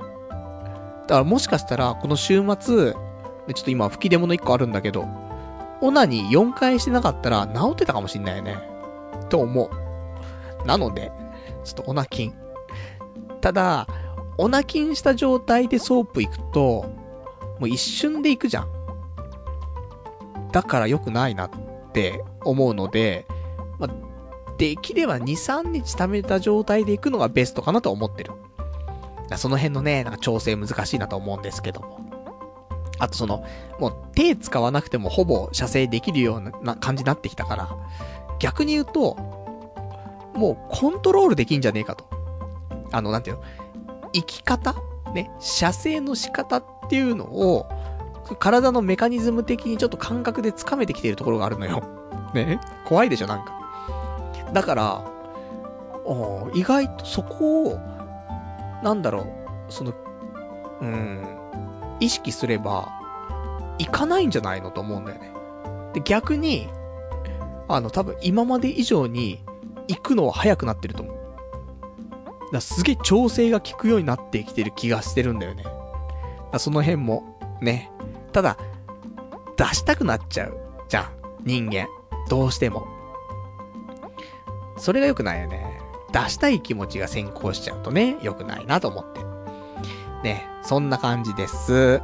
えー、あと、あとね、えー、お便りいただいてますけども、どうしよう。アニメの、アニメに関するお便りが結構もらえてます。珍しい。ね。ちょっと読もうか。ね、こんな時もないから。ちょっと今回ね、ちょっと全部アニメに関するお便り読んじゃいたいと思います。ラジオネームさくらさん。アニメレビューの件、おかしな点を指摘され、逆に見返したくなりました。周りにアニメ見ている人少ないから結構、えー、意見あるのは嬉しいですよ、俺は、というお便りいただきました。ありがとうございます。そうね。あの、俺ちょっと細かいところ気になっちゃってね。だから、そういうのは、ま、またお前そういうところで矛盾感じてんのかよっていうのがあるかもしれないけども、ダメなんだよね。気になったら気になり始めちゃうからねってところで。だっておかしいだろみたいな。ね。明らかにおかしいだろっていうのが、多々あるんだよ、毎回。ね、崖の上に落ちても無傷みたいな。いやいやいやいや、ね。で、みんながみんな、ね、別に、崖から落ちたって死ぬわけないだろっていうぐらいの感じじゃない？誇り一つすらつくはずないだろみたいな感じで、何事もなかったかのように物語進んでったらさ、いや、そりゃ俺もちょっと、その世界不思議になっちゃうじゃん。ね。かといって、じゃあみんながみんな、ね、谷に落ちて大丈夫かっていうとそういうわけじゃなくてさ、なんだこりゃってなっちゃうから。とかね。まあ、某作品ですけども。ね。だからそんなのもいろいろあるからね。まあ、気になった点って多分言うと思う。ディスじゃなくて、ね、指摘、ね。とありますけどね。まあ、うまいバランスでやっていきたいけども、まあまあ、そんな意見は入れつつ、えー、おすすめの作品も喋りつつっていう感じでね、やっていきたいなと思ってます。あとはラジオネーム109番さん。結構アニラジポッドキャスト聞いてるんですけど、今、ポッドキャスト界にあるユーザー目線のラジ、えーアニメを語るラジオって、そこアニと熱量と文字数がメインでしょうが、どちらも公式スタッフと絡みすぎて、クソアニメをどうにか褒めようとして、えーダラジオになってるんですよね。パルさんの利害関係なしに、ダサくダサくという姿勢を好きな人、絶対いますよ。もしやるなら応援しますっていうお便りいただきました。ありがとうございます。そっか。だ、もうディスる、ね、あの、ディスりますっていうのを宣言してやるラジオだったらいいかもしんないね。だから、もしかしたら皆さんの好きなね、アニメをディスるかもしれません。ね、それをご了承の上聞いてくださいっていう、まあ、一応前置きしてれば、ね、あの、そんなそこでバッシングされたのに、ね、文句言ってくる人もいないだろうし、傷つく人もいないでしょう、というところで言いたい放題言うと。いう方向の方がいいかもね。ある程度前もって言っておくと。ね、そうしたら、ね、誰も傷つかないから。ね。で、俺も傷つかないし、リスナーも傷つかないねって思います。ね。アニメラジオ。ただ、にわかだからな、俺な。10年ぐらいアニメから離れてる時もあったからね。10年とは言わないけど。ここ、ね、7年ぐらいはさ、結構ま、真面目にっていう表現もあれだけど、アニメ見てるけど。その前の、5、6年は、本当にちょこちょこしか見てなかったからね。まあ、知らなかっ、ね、知らない作品もだからその辺は多いんだよね。だい実家暮らしぐらいの時まではアニメ見てたんだけど、一人暮らしし始めて、で、社畜やってた頃とかは、あんま見れてないからね。その辺の知識がね、ちょっと抜けちゃってるところはあるんだけども、という。まあ、ところなんだよな。ただ、ガキの頃から見てたからね。逆に言うと、すげえ古いやつ。とかはわかるからね。あの、人空とかね。人空とか超面白かったよねって。まあ、そんな話もできるかなと思うんで、まあ、そんな感じかな。じゃあ、あと、結構もらってんだよな、ソープ関係とか。すげえよ、見てんだよな。どうしよう。どうしようもないな。ソープの話来週にしよっか。ね他にも今日喋りたいこと、すげえいっぱいあんだけどな、うわ、何やってんだろうな。ねしかも1時間で終わってねえしっていうね。いや、先週さ、ソープの話いっぱいしてたから、その話以外のことで先週話したいことがいくつかあったりもするのと、あれですよ、だって。先週言おう言おうと思って言わなかったけど、一回本名ラジオ、ね、あの収録、まあ、予約とかするんだけどね、この日収録したいですと。で、了解ですっつってその日行くんだけど、なんかもう、だるくなっちゃって、サボっちゃったからね。とかさ、そういう話もしたかったの、ちゃんと掘り下げて。まあ、いろいろ理由もあったんだけどさ。とかさ、あとあれ言ったっけ？今、パワープロのアプリで、メジャー、コラボしてんの知ってる？そんな話とか。で、無料の漫画読めるアプリでさ、今 CM とかも結構やってるけど、漫画ワンっていうね、アプリでさ、メジャー結構読めんのよ。単行本。今15巻ぐらいまで、それで読み直してるんだけどさ、やっぱり面白いよなと思って。相当面白いよね、メジャーってって。思うわ。ほんと。あのー、まあ、昔ね、その、一回単行本で全部通して読んだよ。で、サンデーとかもさ、そのリアルタイム世代だからさ、毎週読んだりとかしてさ、してたけど、改めて読むと、すげえ面白いなと思って。絵も綺麗だし、見やすいし、面白いし、あの、やっぱ少年の、小学生時代、最高に面白いなと思って。で、今15巻ぐらいになると、えー、中学生編やってますけどもね。えー、いいので、もし、あの、皆さん、お暇な時、メジャー、読んだことないよって人いたらね、まあ、漫画喫茶でもいいし、その漫画ワンってアプリで、多分、普通に10巻15巻ぐらいまで読めると思うんでね、あの、ぜひぜひ、ちょっと漫画1をダウンロードして読むっていうのも一つかなと思いますんで、えー、おすすめメジャーというところだね。まあ、アニメでもいいね。レンタルで DVD 借りてきてもいいですし。まあ、ちょっとメジャー面白いよっていうお話。あとは、他にお話。うわぁ。話したいなぁ。話したいけど来週にしよう。ねえ、これも話はやめとこう。他。そうだねこれ。そう。もういいや。今日やめよう なんか重たい話がすげえ多いなと思って。あの、来週ちょっとまとめてしっかり話そう。今週、あ、本当に、あの、良くなかった。オナニーしすぎたわ。それが良くなかったなと思って。だから、えー、来週ちょっと万全な状態で、えー、ちょっと望みたいと思います。で、ね、あの、一個、読んでおきたいお便りがあったんだけども、っていうのも、あの、パズドラをね、えやってるんだけどっていう方のお便りをもらっていたんだけども、ちょっと今見つからないんで、先に言っときます。あの、もし、えー、パルナイトと、パズドラ、ね、えー、ちょっと、フレンドになりたいなっていう人いたら、ちょっと今、せっかくなんでここでね、私の、えー、これなんていうの、ID っていうのちょっと、今、口頭で言っときますから、なりたい人はぜひ、えー、この ID 入れていただければね、基本的には、あの、OK しますから。ただ、1ヶ月ぐらいログインしてないような人が出てきたら、えー、残念ながら切ります。ね、すいません。ね、これも、遊びじゃないんでね、パズドラ遊びじゃないんでというところで、もうパズドラ4周年らしいよ。ねえ。そんなんで、まあ、まだ無課金で頑張ってますけども。えー、パズドラの ID、153-723-409。繰り返します。153-723-409 409、えー、パルナイトでやってますんでね。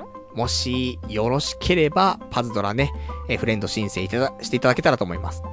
フレンド枠がね、ちょっといっぱいになったらまた拡張したりするんですけど、えー、タイミング合わないとね、ちょっとフレンドいっぱいですなるかもしれないんで、その時は1週間ぐらい空けて、ね、また申請していただけたらと思います。というところ。よくないね。今日、ソープの話すげえいっぱいメール来てたのにね、読めなかったところで、来週ちょっとうまく整理してお話ししたいと思います。まあ、来週ソープ行ってる可能性あるからね。そしたら、あの、そのソープの話と織り交ぜて、お便りもと、思いますんで。ソープ行くのかな？うーん、でもタイミング合いそうなんだよね。その、この、クラブワールドのセリカちゃん。合いそうなんだよ。いけそうなんだよなおっぱいは E カップと言っているんだけども、うん。実際は、D カップぐらいですみたいなね、書き込みもうちょっと見受けられましたけども。そう。で、俺が行こうと思っていたソープのライムちゃん。あのライムちゃんの写真、ちょっとね、なんかあるらしいですよ。その話は来週しましょうか。ね。まあ、本名ラジオはね、あんまりこの18金の話できないですから。ね、この童貞ネットの方でね、18金の話はしていきたいと思いますからね。中心にね。いやー、びっくりするよ。まあ、ぜひちょっとあの、今週読めなかったお便りとか、あの、掲示板見ていただくと、結構そのまま見れますから、あの皆さん掲示板ちょっとチェックしていただけるといいんじゃないかなと。いろんなお便り来てますから。ちょっと読み切れないので、もしかしたら来週ちょっと厳選するかもしれませんけども。まあそんなところで。いやー、ダメだね。ちょっとね、あのうまく構成考えないとね、1時間じゃ収まらないなと思いますんでね。まず、ちょっとその辺を来週整理して、で、また頑張りたいと思います。ダメだ、オナニーしちゃうといっぱい。ね、来週は気をつける。とは言っても、ソープ行った次の日のね、ラジオだとまたあれなんですけども、まあ、金、土で4回しないようにします。ね。金、土でせめて2回にしとけばセーフでしょというところでね、えー、オナニー控えて来週に備えたいと思いますんでね、えー、また、よかったらまた来週もね、聞いていただけたら嬉しいなと思います。じゃあそんなわけでね、えー、次回は、2月 ?20? 何日？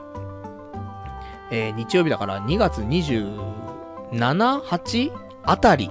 ね、28かな今年ウルー年だからな、確かな。28日の日曜日23時からやっていきたいと思いますんでね。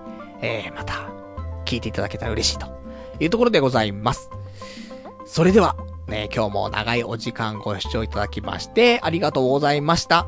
それでは、また来週お会いいたしましょう。さようなら